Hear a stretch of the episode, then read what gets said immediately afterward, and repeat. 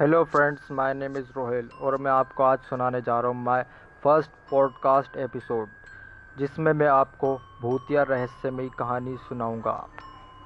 तो आइए शुरू करते हैं।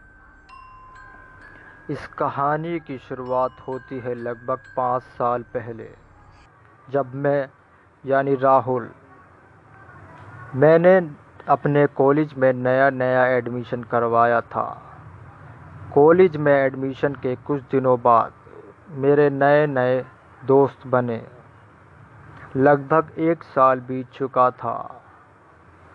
हमारे कॉलेज से एक हॉलीडे ट्रिप जा रहा था, जिसमें मैं और मेरे चार दोस्त, अजहर, जासमीन, साक्षी, सचिन भी जा रहे थे।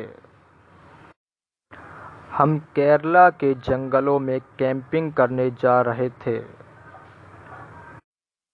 हम तकरीबन तीन चार दिन के बाद दिल्ली से केरला के जंगलों में पहुँच गए। वहाँ पहुँचने के बाद हम सबने अपने अपने अलग अलग टेंट बनाए। वहाँ पहुँचने के दो तीन दिन बाद मैं और मेरे चार दोस्त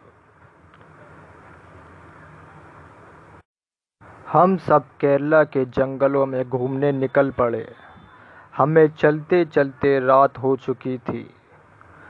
अजहर, जासमीन और साक्षी वहाँ एक पेड़ के पास बैठ गए और कहने लगे, अबे यार राहुल, लगता है हम रास्ता भटक गए हैं और सुबह से चलते चलते थक गए हैं। तुम दोनों जाओ और सही रास्ता ढूंढो।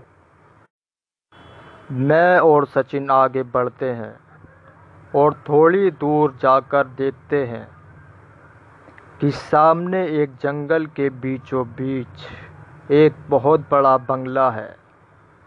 मैं और सचिन, हम एक दूसरे को देखते हैं और सचिन मुझसे कहता है, क्यों ना आज की रात हम इस बंगले के अंदर गुजारें? हम उन तीनों को बुलाते हैं।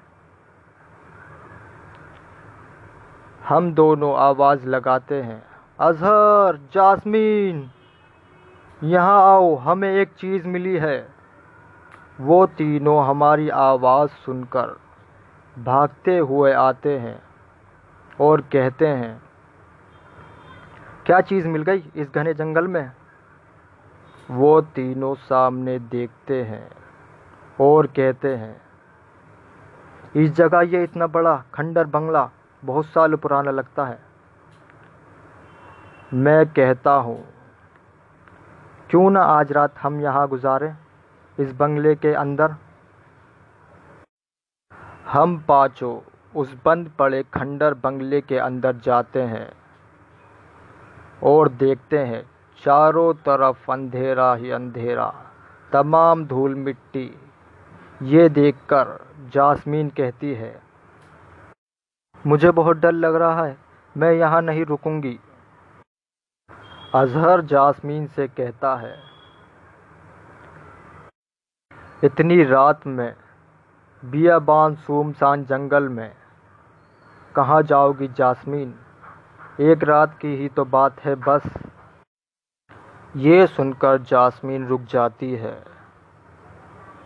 जासमीन डरते डरते अंदर जाती है।